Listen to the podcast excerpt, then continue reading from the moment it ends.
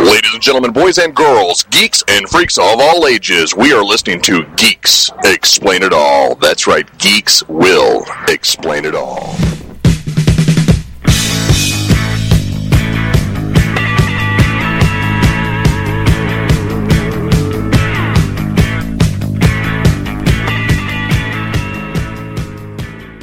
Well, hello there. Welcome to another fun filled, fact filled uh, episode of Geeks Explain It All. I am your co host and ringleader for this uh, Circus of the Stars, uh, Stratosphere, across the Wayback Machine. From me is my cohort in crime, lo these many years. You love him, you know him, can't live without him. D Dub, give it up. How's it going, folks? And uh, what we're doing this week, well, as as longtime listeners, and this at, by this point, everybody by definition is a longtime listener because we took a year off. by the way, welcome back. And uh, That's right. This will be two episodes within a month. Wow. wow, We're straight rolling, brother. the excitement is in the air. Anyway, so um, in past episodes, we have done a couple shows, both Batman and Superman, in other media. Well, you, the fans, swamped us. I mean, we're we got sacks and sacks of of emails, and wanting equal time for, yeah, that's what I said, and. Uh, we decided we were going to uh, give Marvel some equal opportunity. So we're going to start off with uh, the the what is, what is the tagline? The world's greatest comic magazine, the Fantastic Four, the FF. Yep. And his little starter there for a minute. I'm just, I guess I, I made the face. And one thing about podcasting, boy, the faces just don't come through. Anyway, so what we're talking about today is the Fantastic Four. Now we'll give a little little brief history of the the comic itself, and then we'll. Uh, don't want to get too too down too far down that rabbit hole, but then talk about the various rep- representations it's had in uh, other media over the years. So, if I recall correctly, it premiered in uh, June of uh, 1961.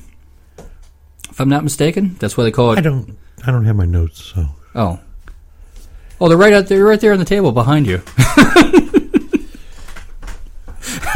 Oh no, that's, that's other notes. That's notes on something else. Yeah. anyway, um, In the early 60s. in the early 60s, In the early, early 60s. No, let's not go down that rabbit hole. Um, so Stan Lee and Jack Kirby saw that uh, superhero magazines, particularly the Justice League, were selling like hotcakes, so they decided to make their own, only with brand new heroes. it was kind of a thing where their publisher came up to Stan, at least as the story goes, came up to Stan and said, "Hey, this Justice League thing is really taking off. Do you think we can do something like this?" Stan was about ready to give up comics anyway, and said, "Well, if I'm going to do it, I'm going to do it my way." Now, one of the things about Justice League at the time, aside from the power sets, personality-wise, the majority of the heroes were pretty much interchangeable. They were pretty bland. Yes. It was, uh, you know, this was uh, the height of the Silver Age. Uh, all all superheroes liked each other. All superheroes were pretty much nice and, and altruistic to a fault. Um, there was there was just no shading either either in heroes or villains really in the Silver Age. Not that that's a good or a bad thing, but it was just a different era. Oh yeah, and this was all very much pre the cultural revolution of the '60s. So we were just coming out of the '50s. Oh yeah, that's that's another big factor. Mm-hmm.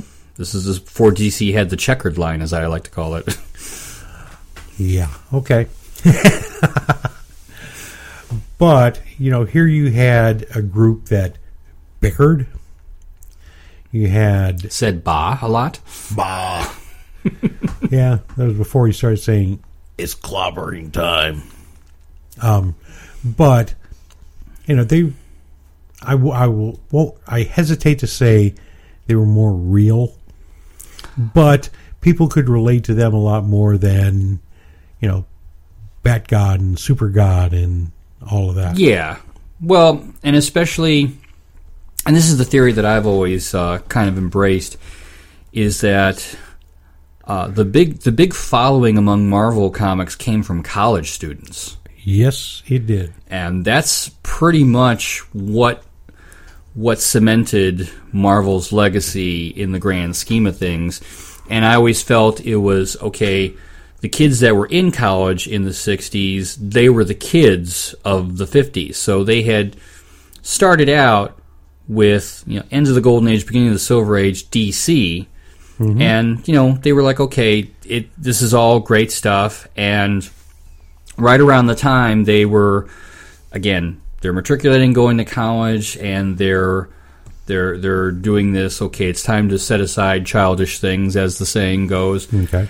and but now suddenly uh, Stan Lee and Jack Kirby basically decided they were going to do it their way and Yep. uh, and Lee and Kirby definitely, you know, they they invented what became known as uh, the Marvel method, Yeah. which which uh, you know what a lot of it's still being used today. Well, that's basically where the writer would give a basic outline to the artist. The artist would draw it, and then the writer would go back in and Add the add the word balloons, and because of the spacing of uh, Kirby's artwork. You know, Stan always had plenty of room to add the art balloons. Although one of the mo- balloons. one of the most infamous ever, there was an issue of X Men where Magneto was in it, and Stan wrote this really long speech from Magneto. Right. So the only part of the art in that panel you could see were Magneto's boots. Yeah, I, Stan Stan gets a little verbose, shall we say? Yep. But uh, so so the Fantastic Four became a runaway hit with uh, the college crowd, and uh, so what? What's the next next logical uh, thing to do? Make a Saturday morning cartoon show because that's your audience. Only not really. That's right. And this was, I want to say, 60, 60, 66, 65. I believe it was sixty six. Okay. Um, and this was actually my first exposure. Now, mind you, I was pretty young, but the it was done by Hanna Barbera. There were two to three segments per episode, Right. and each one did a Reader's Digest version of some comic story. For example, they did the Galactus saga, and I think it was a two-parter. I actually watched it the other day. It it actually wasn't too bad. It's pretty faithful. That was that was the nice thing about that. Um, it was sixty seven. Okay. Just just so we're clear. Um, but that sixty seven show was actually pretty well done.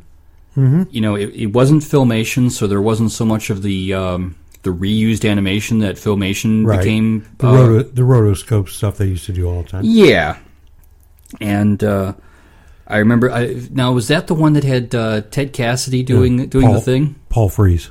Oh, Paul Frees. Yep. Was it okay? We'll, we'll get there. Now, um, the one thing I uh, always loved that was, and and I maybe you've read more of the actual comics from the Silver Age than me. I'm not sure. Was Johnny Storm yelling "Flame on"? Like, did he actually do that in the comics a lot Yep. in the early days? That he did. Because that was always my favorite part of you know "Flame on." I, I, I, that used to be a favorite superhero thing of mine when I'm like three years old. Well, you know, they actually had some. Um, I don't know if you'd call them pedigree voice actors or that, but the gentleman did Reed. Oh, I cannot. I'm blanking on his name right now. But he was in Angry Red Planet. Oh, Gerald Mohr. Gerald Mohr. I yeah, Gerald Mohr. He um Angry Red Planet. Also, he worked for Filmation. He voiced Green Lantern in the Filmation Justice League stuff. Oh, okay. Um, Sue was played by Jo Ann Pflug, who I'm not sure if she was a beauty contestant or, or Um, what. no, she I- was an actress. She was on MASH. Oh yeah, she was in the original movie Mash, Yeah, and I noticed she Baker Abel, something like yeah, that. whatever. but- she was the one they had give it up to Painless Dentist. Um, oh yes, okay, eh, see, got it. sharp as a tack. Um, uh, Paul Frees, obviously, God and Paul Frees did quite a few other voices on the show. Paul Frees did a bunch of.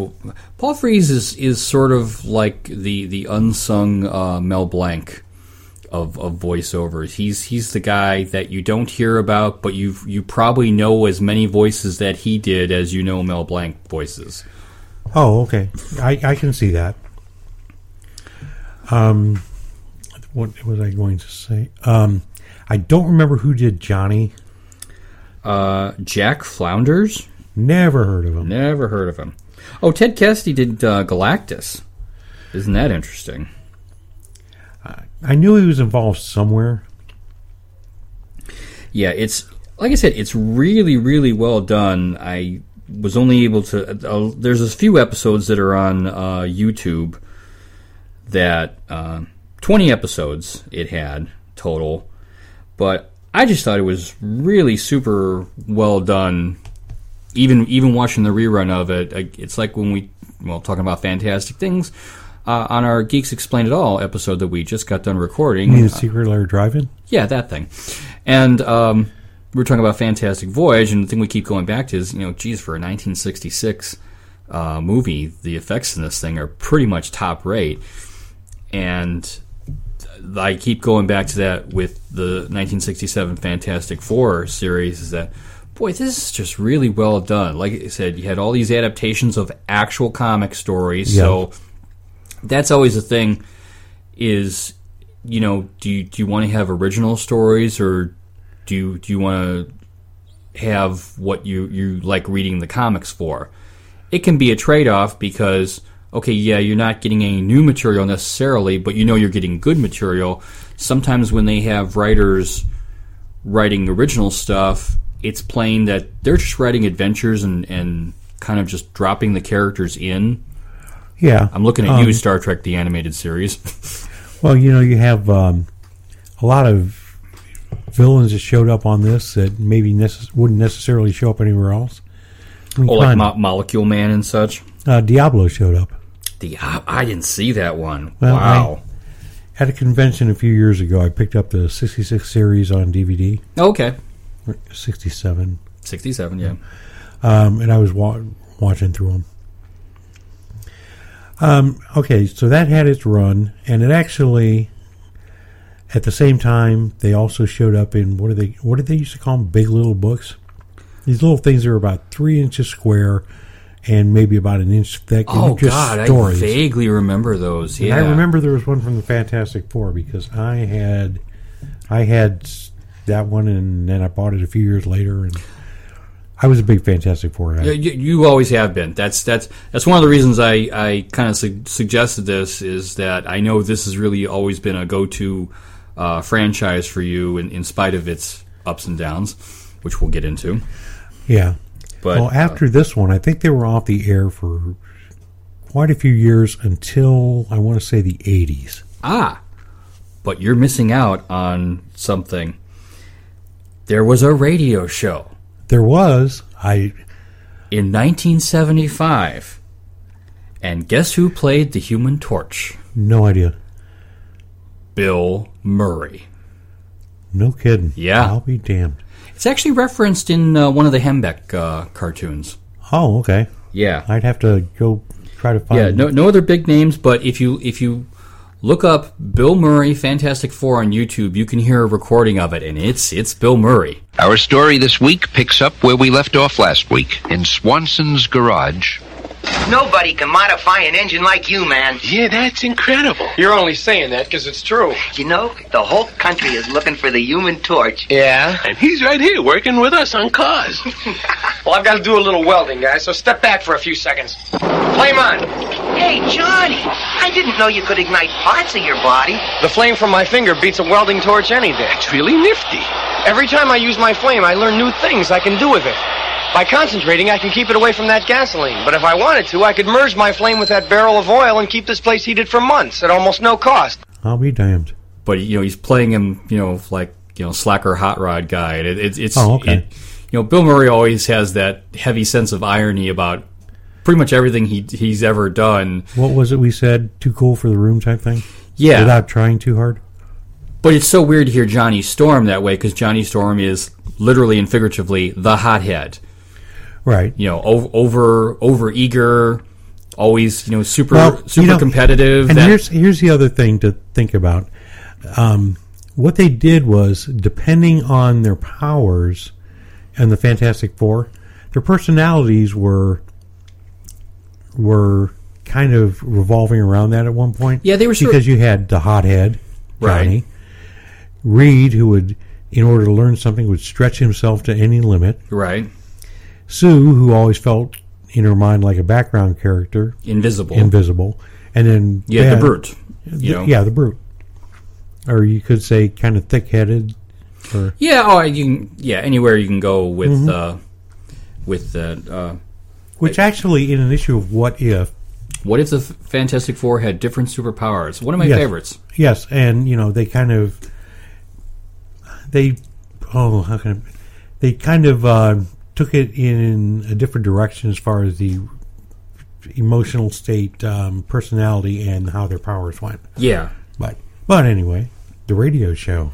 How- yeah. Like I said, I, I only I only caught like one episode of it on YouTube, but it I was riveted. Just the the novelty alone of Bill Murray doing doing uh, Johnny Storm. I, I don't even know where to begin with that, but the fact, just the fact that this thing existed, it, it little five minute segments, and they'd have uh, five minute or five segments having a whole adventure. These were pretty much almost verbatim taken from the comic books. If you thought okay. if you thought the '67 series was, you know, they, they almost transcribed some of these adventures because it's a radio show, so you can kind of get away with that.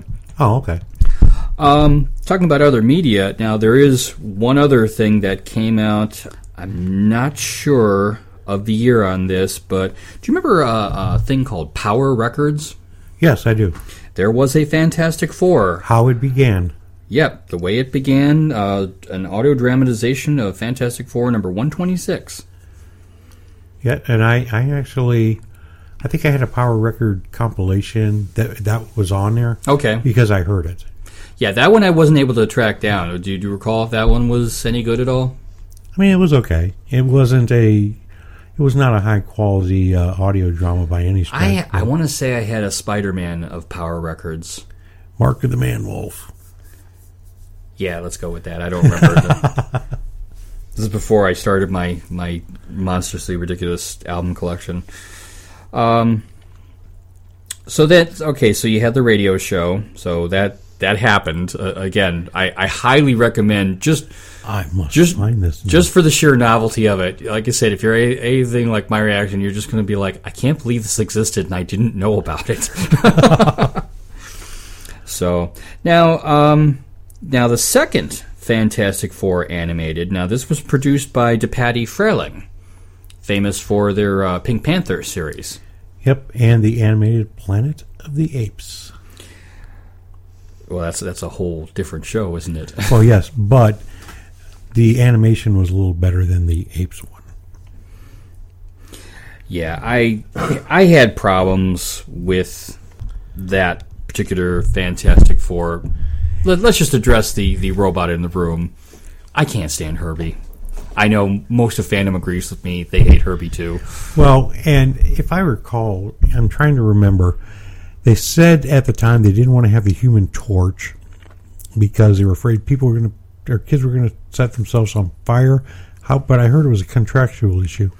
Um, when the Fantastic Four property was made into an animated series in 1978, the character of the Human Torch was unable to be used as, at the time, the character had been optioned separately for use in a solo movie, which never materialized. So they, I, I knew it was a contract thing. And Yeah. actually, I remember in an issue of um, issue of the comic back when John Byrne was involved. They introduced Herbie for a while, okay, and I remember this was, this one was taking place in space, and Johnny Storm was talking to Nova, okay, and it's like Yeah, I was out of town when the contracts had to be signed, so that's why that happened. Wow. Okay. Nice lampshading. Love it. But um, yeah, the, the the whole Herbie thing, and and just for the record, Herbie stands for Humanoid Experimental Robot B Type Integrated Electronics. Yeah, and hey, I watched it every week. I I watched like two episodes, and I'm just like, no, the fa- the the Human Torch was my favorite character in the previous I see. incarnation, so I, I just couldn't stay loyal with to me it. it was always the thing. Well, I love me some Thing. I mean, Christ, I had the entire run of Marvel two in one, Well, and and I had a good chunk of after that was canceled. He had his own actual right. uh, Thing series. I stayed with that for quite a while too, but Do you know that he's either currently or he was a member of the Guardians of the Galaxy? Ben Grimm, the Thing. Yes. Wow. I did not I've know seen that. I- pic- I've seen pictures, but that's about it. I'm so far out of current continuity. I, Oh, so I keep I. I keep trying to worm my way back in, but I've got so much to catch up on. Well, I see things here and there that I'm kind of curious about. Like I'm very curious about the DC reboot of the Flintstones. I didn't hear about this. I don't know Well, if I want to hear about this. Well, it's actually You know, the Flintstones is very sacred to me. Well, yes. Um, well, it's supposed to be more of a commentary on mankind and civilization. It- it's the it- Flintstones. well, it's it's supposed to actually be very good. I, I heard there was a collected uh, edition of it, okay. and I was never a huge Flintstones fan to begin with, but I'm intrigued. okay, I, I'm willing to at least try it out. No, the thing I've been trying to get caught up on, um, just to show you how far behind I am and how far I've managed to get caught up. I'm in the middle of the uh, Blackest Night uh, Oh, okay. phase on DC, which is what about three three reboots behind the current continuity. Well, I, it's my understanding. I could be wrong on this, but I think when they rebooted everything for the new Fifty Two, all that stuff for Blackest Night and all that somehow that stayed in. Now I'm sure that somebody out there is screaming, saying either no, that's not right or whatever. But Well, I know I made my way through Flashpoint, and then in the aftermath of Flashpoint, it was Blackest Night, then Brightest Day. Then they did New 52. Or maybe, maybe I have Flashpoint and Blackest Night reversed. I don't know. But anyway, then they did the New 52. Then they did uh, Convergence. And now it's uh, Rebirth rebirth, yes. which I, I don't no idea what's going on with Rebirth, and that's that's just the DC end of it. I, I Marvel I'm trying to get through as well, and You know, you're much more in tune than I am because I just, I just don't have time. uh, it's a matter of time and a matter of it's it's just all too dark. It's just too dark. I, I look and and God, I wish they'd leave Secret Wars alone. God, I didn't like Secret Wars. I actually, well, okay, I take that back. Secret Wars two with the actual character of the Beyonder, I found entertaining in spots. In spots, not not not from top to bottom, but Well, when you destroyed Spider-Man's bathroom, that was kind of funny. Yeah, actually, uh, if I'm being honest, the only Marvel title that I got into in recent times was Marvel Zombies. Just because the way they let the whole thing play out, the implications of the whole thing, and uh, Oh, okay. now have you seen Marvel Apes? I've heard of it. I haven't seen See, that it. seems to me it'll be right up your alley. I I haven't seeked it out. Oh, okay. I've heard of it, but I have not actively sought it out. Okay, so Herbie the Robot, So Herbert the Robot, whom I can't stand. Um, voiced by Frank Welker, as I as I remember, yes. and that was Ted Cassidy as the thing. Oh, okay. Now, right around this time, too, though, you were, and you see, just as, as a way of bringing things full circle, there was a show called Fred and Barney Meet the Thing. Yes, which is one of the more misleading titles in uh, in television history because they don't actually ever meet the thing. And not only that, but I'm sorry, that wasn't the thing. Benji Grimm. Benji Thing Grimm, Ring, yeah, thing Ring, do your thing. oh my Uh, god, it was so awful. Yes, but see that? See that, folks? The puppet master is back. well, we were talking about the Flintstones a minute ago. Oh, And okay. here we go. Ah, okay. I see what you did there. I know. I'm a legend in my own mind on that one. Yeah, that's right. How you have room for all your fan mail up there, I have no idea. Anyway, so um, yeah, Fred and Barney meet the thing is just. I, I actually, again, the the magic that is YouTube, you can find all the all these things that we're talking about to one extent or another, and the the the Benji Grimm thing is just like, why? Why would you do such a thing? Okay, pause for one minute. Okay, so the less said, the less said about uh, ben, Benji Grimm, the better. Okay, so we have um, now the next thing in the animated franchise, if you will, was it was part of the Marvel Action Hour. Yep. Now that Go for the four. Fantastic Four. I remember that. They actually didn't have the traditional Fantastic Four uniforms. I believe they had the ones where they had the white gloves and belts and that. oh okay, yeah, that one I had. Uh, I watched like uh, I, I of that one I watched the Galactus episode. Okay. which it it really struck me as really weird because uh, because um, Galactus his his setup for for stealing the energy or whatever seemed awfully elaborate. He, he it, it kept looking like he was just kept okay. Now I need this piece, so he'd go back in the in the big sphere. Then he'd come out and put that piece on. Then he's like. All right, now I need this piece, and he'd walk back in. it's like be like, it's like this is like every home improvement project I've ever had. oh sh- shoot! I need a uh, I need a, a wrench. Damn it! Go downstairs and the. Oh shoot! I forgot to get a screwdriver. Oh, I should have gotten a flathead. yeah, yeah interlocking granite sand joint. Yeah, you know. So so it's like uh, wow. Some problems are universal. Yep. Well, at least he doesn't have a spouse saying you never finish anything. True. Not not that my wife would do that. That would be wrong. And that was pretty good. And I believe there were actually a couple of crossovers here and there too during the course of that. Oh, like with the Avengers series, or Um, I can't remember. I I remember watching the show, and I seem to recall that other heroes would show up on that. okay.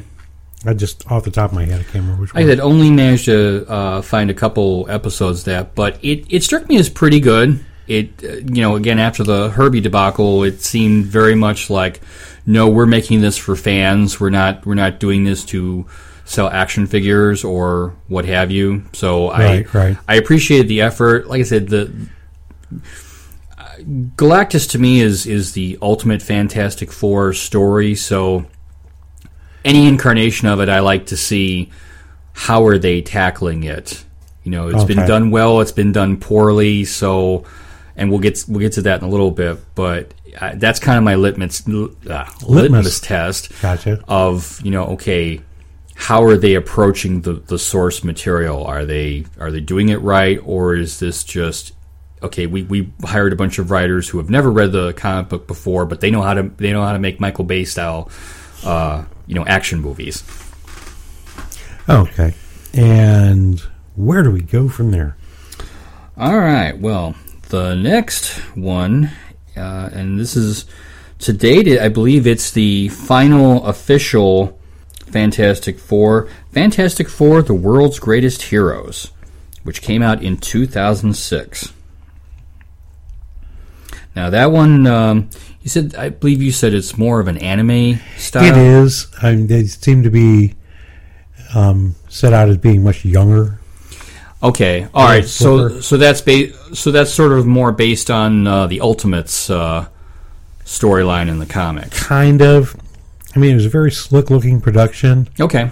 Um, actually, a little bit of CG thrown in there also. The yeah, it mentions that it a little bit of three dimensional too. Um, I will say just just um, circling back ever so quickly to the comics. Um, that was probably one of the biggest shakeups they did in the comics was when they introduced the Ultimate storyline, which was you know they redid they, they had the whole Ultimate Universe for all the Marvel characters, and it was Right. it was basically what if these the premise of it was what what if these uh, characters were all introduced today and much younger, and I got to say I read the about the first twenty or so issues of the Fantastic Four one, and I really liked it. I didn't think I was going to, but they um, a lot of well, uh, the the author, the writer for the for Okay. at least the ones I was uh, Brian Michael Bendis, Okay. who is renowned for being one of one of the more uh, acclaimed modern writers of comics, and I can kind of see why. Very much, he had a lot of stuff going on. He he gave some backstory. It's a little weird seeing Reed not with the graying of the temples, but the romance between him and Sue seems very organic. She's actually uh, somewhat of a scientist in her own right okay. which we'll get into that a little bit later too. But she's definitely not just Reed's girlfriend, which is which is So kind it of would actually make sense for her to be along with all this. yeah. The only problem with the the well, okay, there. I'll put a pin in this for now. There are some problems with the Ultimate as far as the origin story, and we're going to start talking about the film franchises in a little bit, and I will I will unpin that when we get to that. So, um, all right. So the the world's greatest heroes. That from what you're telling me, because that one I wasn't able to find at all. Okay. But that sounds like sort of an animated take on um, the Ultimate storyline. Yeah, it could very well be. So, all right. So now we're talking about uh, the film franchises. Yeah. Now, oh, he's he's got an evil smile on his face, folks. This is. Well, the first one I we should stand back a bit. the first one we have to talk about is the one that was never released. The Roger Corman Fantastic Four. Okay. or the Fantastic Four. Um, this was basically, or essentially, it was made so that whoever could keep the rights, the film rights for it. It was never supposed to be released. But you can find it almost anywhere. Yeah, I mean, you can't swing a dead Is it cat. on YouTube? It probably It's on. is. It's on YouTube. They actually did a documentary, which I'm not sure. It might be longer than the actual movie. I can see that. on on the movie itself. It's Okay. called Doomed. okay. Oh yeah, I did hear about that, but I didn't see that. Okay, I gotta. Yeah, I gotta haven't look that seen. up. I haven't seen it yet either. Um, I'm just too cheap to buy it right now. Okay, Um, but, your your take on it? I enjoyed it. I mean, did they too. took they took some liberties, and I was okay with that. Um, I was. I really liked uh, the actor that played Ben. Okay. He had just at least now, mind you, the copies that I've seen were a little fuzzy, so it was Right. kind of hard to get a As you said, never meant to be released. So most most versions of this you're going to see, including the ones on YouTube, are technically they're all pre-production copies because you know there were certain effects that they were. I don't know if they ever even intended to put these effects in, but you can kind of see. Okay, this is the placeholder where the cool special effects are supposed to be. Did- But they did a few. Yeah, I I did see. I mean, some of the effects are not are less than stellar, and But keeping in mind, of course, it is Roger Corman. Oh, who- yes, who's, who's yes. the king of budget, um, you know, special effects movies. yeah, but honestly, you know the the characterization is actually more there than in later efforts. I would say so. It, it, it's ama- Just talking about the acting now, just talking about the characterization, as you said, uh, there's there's so much care put into it. I was actually surprised that it's a quote unquote placeholder movie, a copyright movie. Well, sure. I mean, especially like I said, I really liked what they did with Ben. You know, I'm, and I'm just talking Ben as a human. Right. like that actor that did that. Um, I really like the actor that played Sue, mainly because, okay, at the time, you know, Sue was not exactly the forceful person she was, and Well, yeah, and that's that's always Mm-hmm. when you when you look at the franchise from from beginning to current day. You know, as, as you said, Sue was almost invisible in the early days. If only, if only, you know, she'd have her hand to her mouth and say, "If only Reed knew how, how much I cared," and then Oh, sure. not do anything, and then get kidnapped by Namor or Doctor Doom. And um, it, at least in the comics, she's actually become one of the better leaders in in the Marvel universe. I would say at this Oh, point. absolutely.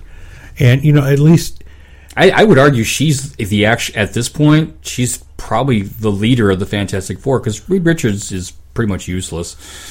the world's smartest dumb guy or smartest or dumbest smart guy. Something like that, Yeah. yeah. But you know, I I I liked the look of Sue in this one. Okay. Um, I really am still scratching my head over the casting of Sue in the next film series. Oh, Jessica Alba. Yeah. I like Jessica Alba, don't get me wrong. But I think we've had this discussion once before where I'm sorry, that's not Sue. Um, I think they were going. This is my opinion. They were going for on all levels of of the next installment in the franchise, which had two movies. You had Fantastic Four, Fantastic Four: Rise of the Silver Surfer. I feel like they were going for a throwback to the original Silver Age Fantastic Four. Yes, and I, um, well, we'll circle right back around to this, but the point I was making, the Sue in the Roger Corman is more what I always pictured Sue would look like. Okay. Jessica Alba, great actress. She just looks a little too exotic, I guess. Um, I think isn't she like Latina or something? Well, whatever she is.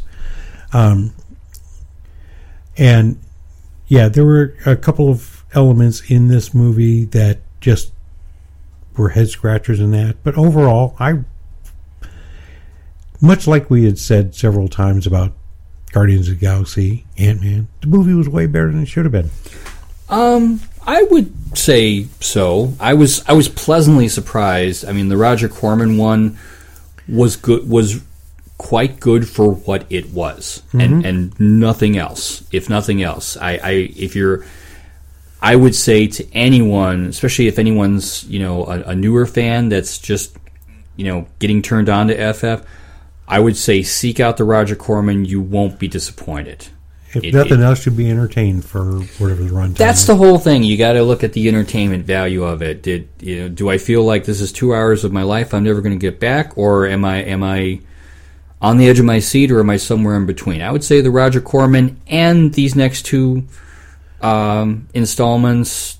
Yeah, you're sort of in between. It's it's not Yeah. it's not not quite up to the level of a popcorn movie. If that if, if you understand what I'm saying there, it's I not like gotcha. it's it's not like oh my god I can't take my my eyes from the screen, but at the same time you're not okay I'm bored I'm gonna you know go you know look look stuff up on my smartphone while I'm while I'm watching it, which I have a tendency to do with way too many movies these days. I do that sometimes with TV. But uh, um, yeah, Jessica Alba, she's okay. I again, I feel like they're going for sort of a throwback to when Sue was basically just a pretty face. I know they they portrayed it that she was um, supposed to be smart, but the problem is Jessica. I, and I'm going to sound incredibly sexist when I say this. Jessica Alba is too pretty. She's she's so good looking. She's distracting from what Sue is or could be. You see, Sue, I and I made the comment before. Sue should more be like a semi-hot uh, soccer mom. I mean, As as portrayed in the comics, yes, I totally. Wow, you nailed it. Yeah. think, think you had once mentioned um, about the guy from Modern Family. What's the name? Ty Burrell. Yeah. The woman that plays his wife. Oh, um, Claire. I cannot think of. Can't think of her name, but But it's Julie something. or Julie Bowen. Bowen, yeah. Bowen. See, oh, okay. Stick a pin in that because I'm going to bring come back to that in a second. Okay, but you see now her not necessarily as she is now, Yeah. but you know a few years ago, I could picture her playing Sue. Okay. Um, yeah, I like uh, I like uh, Ioan Gruffudd. Uh, am I pronouncing his name correctly? That I want to plays say it's Ian. I don't know. Um, I, I like him as Reed because Reed has a certain level of insufferability, which I feel he kind of nails. Yeah, my big my biggest complaint with the characterization of Reed, at least in the first movie, is Reed is very much a doormat for a lot of the movie. Um, yeah, I, I could see that. Um, he's but but the look of him, I like the look of him. He out oh, of out of, very- oh, absolutely. out of all the in in out of all the live action reads, he just the look of him. I'm not talking about the characterization now, but when you when you say the words to me, Reed Richards live action, his is the the image that comes Yeah, up in my I- mind. Absolutely. So, um, but now that that actor, uh, yeah, I don't know if that was a lot of his doing or if it was from the director. But yeah, I felt or or the writing, if you will. But yeah, I felt that wasn't Reed necessarily. Right. Because Reed actually, at least during the Fantastic Four's heyday, was actually, you know, quite forceful. Uh, yeah, yeah, I would say so. Which is why Sue was was the more diminished of the 2 But you know, as as time went on, especially once you got to the the John Byrne era, you know, Reed started really becoming kind of a douche, and, Yeah. and um, that's when Sue really started becoming the leader of of the group. Well, plus they amped up her powers and found new uses for them, so she was becoming much more powerful.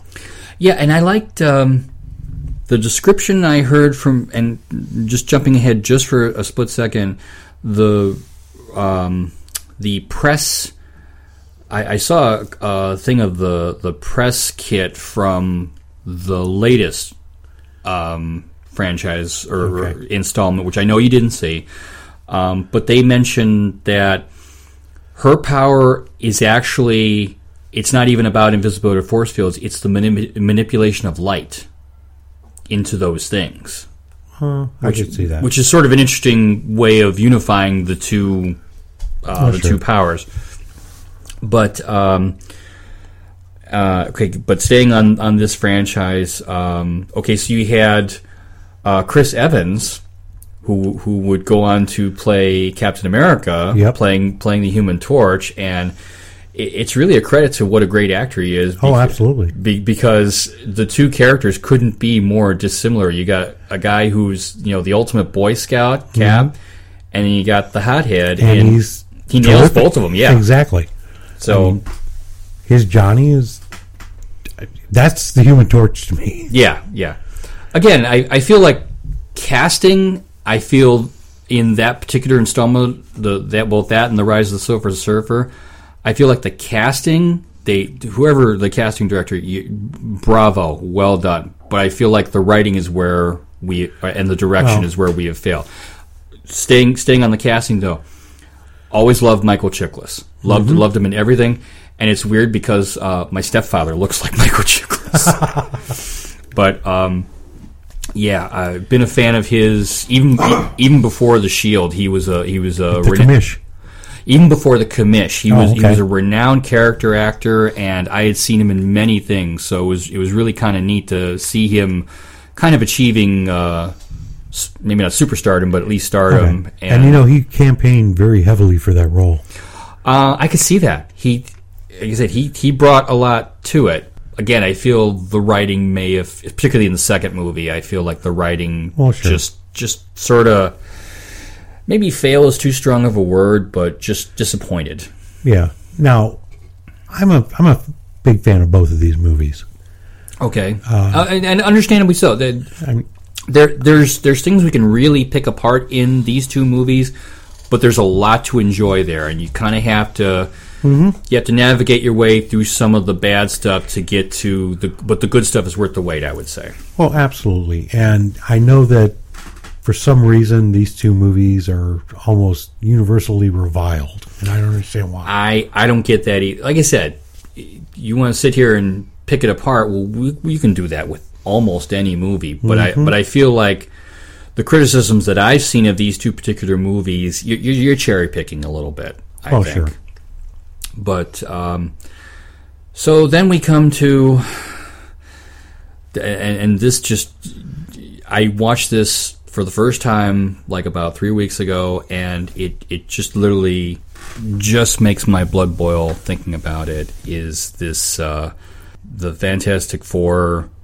They're they're calling it a reboot. It, it was basically more of a placeholder, I would argue, than Roger Corman's original entry into the franchise because it, it was there because they didn't want to lose the copyright. And there's just so much wrong with this movie. I, I, I, I'm like at, at Star Wars level of, of anger about this movie. Oh, no kidding. And, and you're more of a fan than I, I'm amazed how much this got me worked up because I'm not as passionate. I love the series, don't get me wrong, but you've always been the big FF. Well, that's that's why I couldn't bring myself to see it. You're you're not missing a lot. Now, in my previous job, I saw the ending to it once or twice, Okay. and I'm just even there. I'm just no, no, no, no, which really cemented my decision not to see it. Well, basically, they've um, it's the Ultimates Fantastic Four. Uh, they were. It was not a race, a space race with with the Russians. Cosmic rays were not involved. It was basically them tapping into the negative zone. Okay, So, the negative zone is how they they got their powers, and just just like with the previous installment, they they tied uh, Doom in with it, which I, everyone seems to want to pound that drum is that yeah doom got his powers uh, they, no one has done dr doom right not even in the corman version i don't even think he's is he even in that i don't I, He is. okay but i dr doom has never been done right to me no. I mean, you, I'm I'm really sorry, but no, Doom does not have powers. He has his armor. he has his armor and he has his brain Yes. and his arrogance and I, I, I would I would argue to anybody, and I will fight you on this, that Doctor Doom's arrogance is one of his superpowers. Okay. But yeah, they, they basically take the Ultimates storyline origin, which is they got it all from the, the negative zone, and Doom is part of the team. So it's like, okay, whatever. That's that's something you you Okay. I, I wasn't happy about. I, I'm not trying to be racist, but as you know, Johnny Storm is a, a young black man in this. Now, I'm a huge, huge fan of the actor playing him. His name is Michael B. Jordan. Okay. He was on. Have you uh, have you ever seen the the series Parenthood? No. Okay.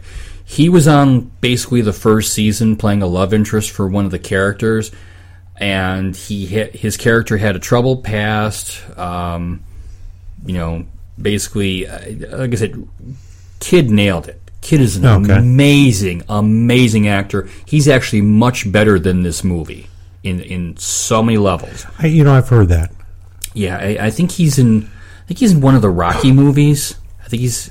I think he played like Apollo Creed's son or something like that. Okay. Well, But yeah, he again. I'm not trying to be racist here, but literally the only reason they it seems to me they put him in stunt there. casting.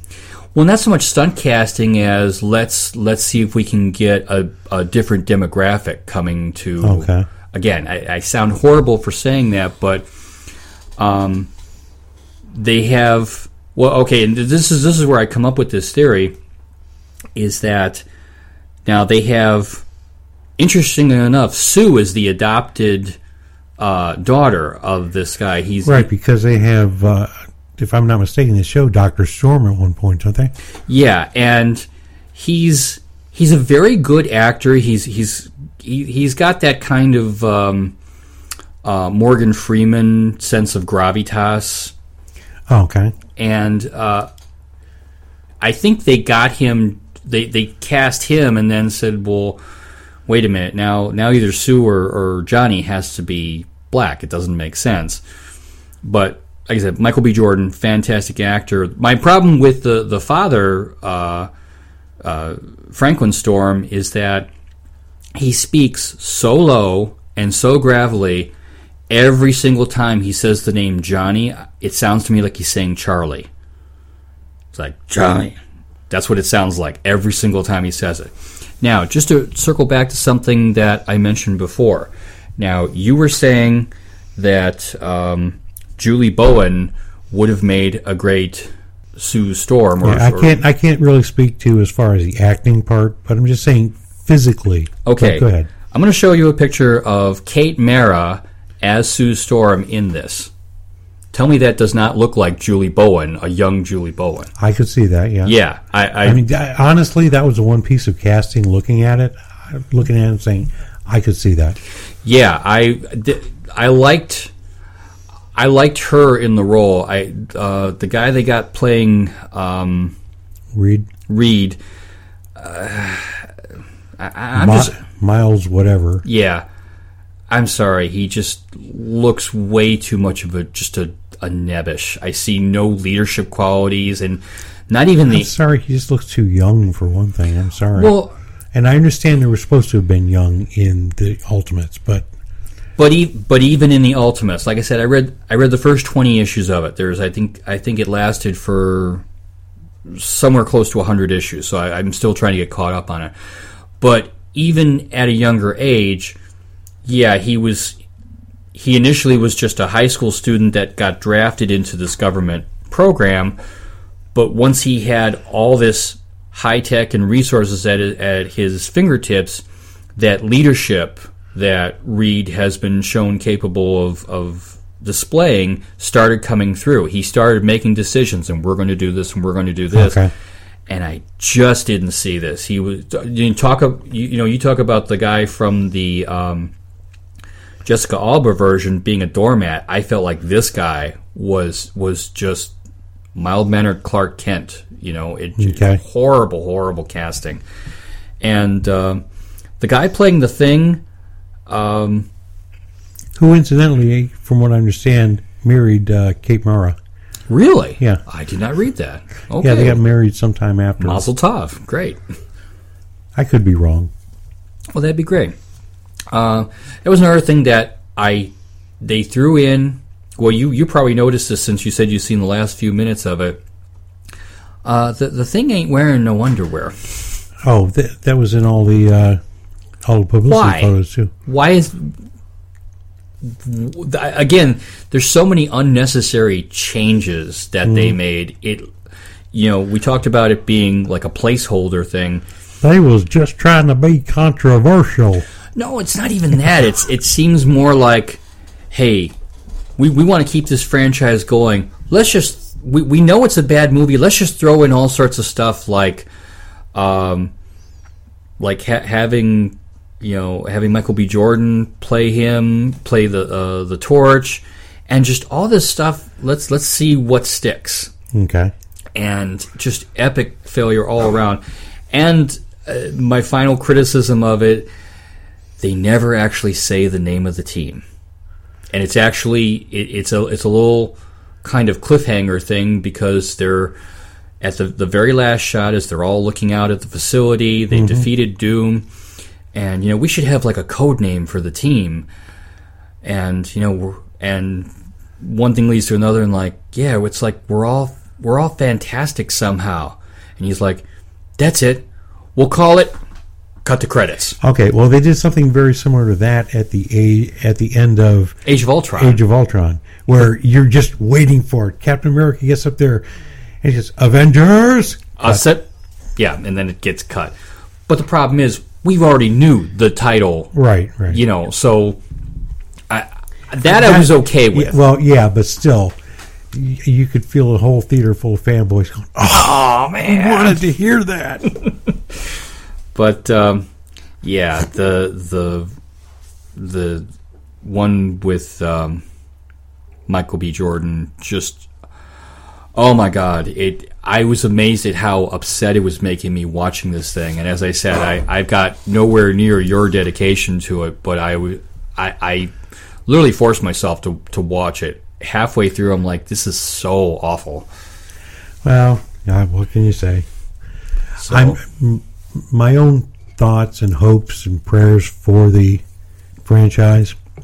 which it, it we talked about this a little bit off mic Um, the rumor is that the it's finally heading back to Marvel. It's it's It needs to. it really needs to. They there's been no official announcement, but the word on, on the street, so to speak, is that yeah they're they're try they're just trying to come up with an arrangement on the contracts so that every both sides are happy with what they're getting. But um, I've heard that not only is Marvel getting the franchise back, but in the next installment of Avengers Infinity Wars or whatever Right. it is, um, we're going to see a cameo of the FF somehow. I don't know if uh, Well, we need to. I mean, honestly, I think the best way to test the waters, if they do get the rights back, have them do a cameo. Maybe have them appear in somebody else's movie, well here, here's and a, okay go go ahead. there. And you know, just build from there. Just see what the buzz is after they show up in the Marvel Cinematic Universe. Here's how you do it. Here's I've been thinking about this. Here's how you do it. Okay, so you know you got Infinity Wars, you got Alien Dimensions, you've you, you know.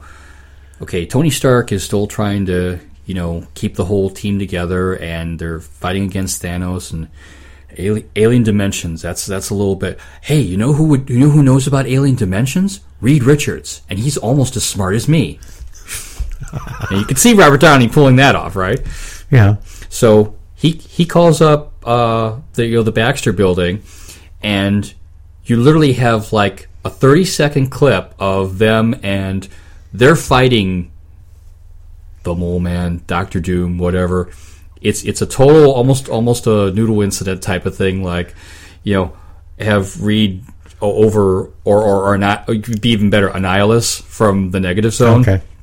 He's screaming and flying around and rockets are flying and uh, things are exploding. Okay. and he's like yeah tony i'd love i'd love to help you. We're a little busy right now. Let me get back with you. And and that's you and that would that would stay within the budget. An after credit sequence like that. there you go. There you go. Boom. Solved. That's how you do it. Like i said just that wouldn't cut into the budget too much because it would only be you know 30 seconds of screen time Oh, sure. But yeah, you do it do it as a, a, a post post or mid credit sequence. I guarantee you that theater will stand up and cheer. Oh God, I would. Yeah. So, but yeah, that's that's kind of how I see doing it. Just having it as because they've established time and again in the comics, arguably the two smartest mortals in the Marvel universe are Tony Stark and Reed Richards. Even Right. even though they never copyright any of their stuff, and humanity is never the better for it. That's why And Reed's always broke.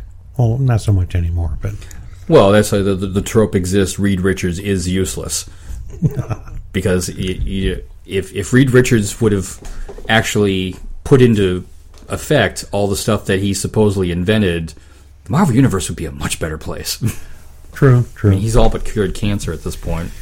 Okay, so So, nice, nice little take we had on all that. yeah, Uh, I mean, I'm I'm hoping the future's looking bright for this because again, they were my first favorites, and loyal to the end. He's wearing his Galactus shirt, so yeah, he's, well, he's a actually, fan. it's Fantastic Four Marvel Zombie shirt. Oh, okay. I didn't see the bottom. Nice. Man, I gotta put it on especially for this. Okay, cool. So, um, what's our contact information? That would be Geeks Explain It All at gmail.com. And you see, he stared at me as though he's waiting for me to stumble. No, I knew you weren't going to stumble. I just didn't feel like doing it myself. I'm, I'm the first to admit I'm lazy as hell. No problem. Um, so, uh, what we're going to get into uh, next time. I'm curious about this one myself. Uh, well, we talked about this. We're we're going to start uh, uh, what we're hoping to be a, a series of uh, a few shows spread out. Uh, we're going to start talking about uh, Disney movies, and uh, I think we're going to Disney movies? Go right ahead. we're going to start off with the classic era. Okay. Basically, uh, you know how they how Disney changed animation Okay. and um, you know almost all of the original classic era in almost every film they did in one way or another uh, added new techniques and um, just new innovations to animation. So we're gonna, and then uh, eventually we want to do the modern era and um, the CGI era. So Cool we'll, deal. we'll spread those out over a while, but that's what we're going to be talking about next time. Okay, and once again, that's Geeks Explain It All at gmail.com. And so for D-Dub, And Stratosphere, remember, folks, just because it's pop, don't mean it ain't culture. bye, folks. Later, kids.